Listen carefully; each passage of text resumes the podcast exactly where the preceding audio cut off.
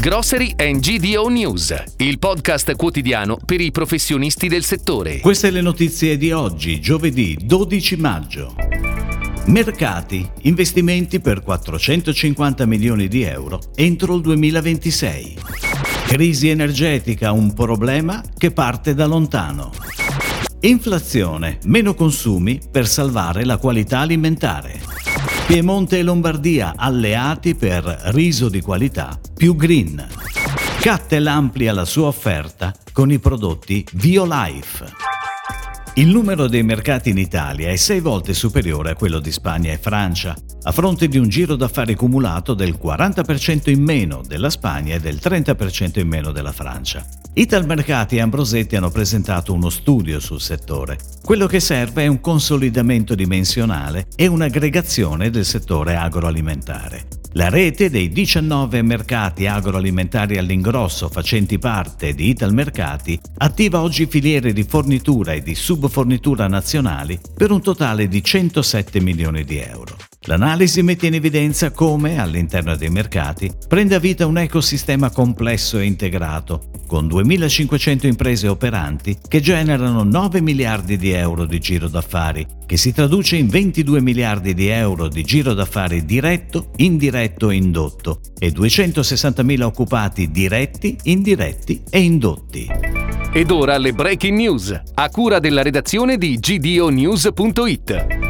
La difficile crisi energetica non è solo figlia di quanto accaduto negli ultimi mesi, ma come chiarisce l'economista Fabio Scacciavillani, di un sottoinvestimento nel settore iniziato già nel 2014. A questo si è aggiunta la transizione energetica, affrontata probabilmente in maniera troppo semplicistica. E purtroppo il problema non si esaurirà nel momento in cui la guerra in Ucraina dovesse finire, perché in realtà ha radici più lontane e richiede politiche lungimiranti che potranno dipanare i loro effetti soltanto nell'arco di 2, 3 o addirittura 5 anni. E sul futuro Scacciavillani ipotizza che il petrolio rimarrà intorno ai 100 dollari al barile, che è il prezzo che oggi il mercato richiede per ricavare il milione di barili quotidiano necessario.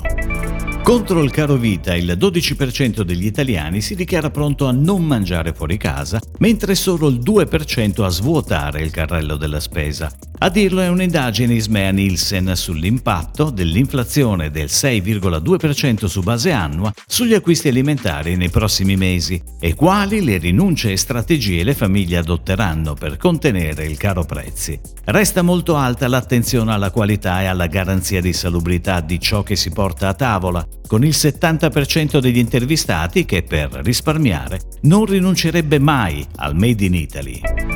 Un accordo per un riso di altissima qualità, ma che tenga conto dell'esigenza di avere una coltivazione più ecosostenibile e adatta ai cambiamenti climatici. A siglarlo è una cordata di enti che fanno parte del distretto del riso italiano, 200.000 ettari tra Piemonte e Lombardia. L'obiettivo dell'alleanza è di diminuire gli inquinanti nelle acque e ridurre le emissioni di gas in atmosfera, promuovere una risicoltura sostenibile, tutelare la biodiversità, contrastare la crisi e i cambiamenti climatici e tutelare la qualità del prodotto.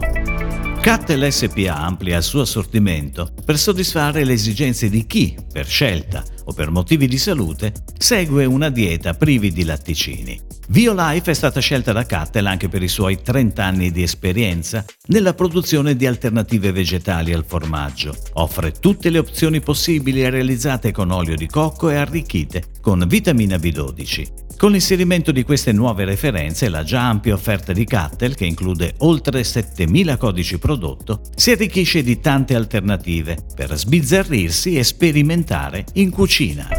Si chiude così la puntata odierna di Grocery and GDO News, il podcast quotidiano per i professionisti del settore. Per tutti gli approfondimenti vai su gdonews.it.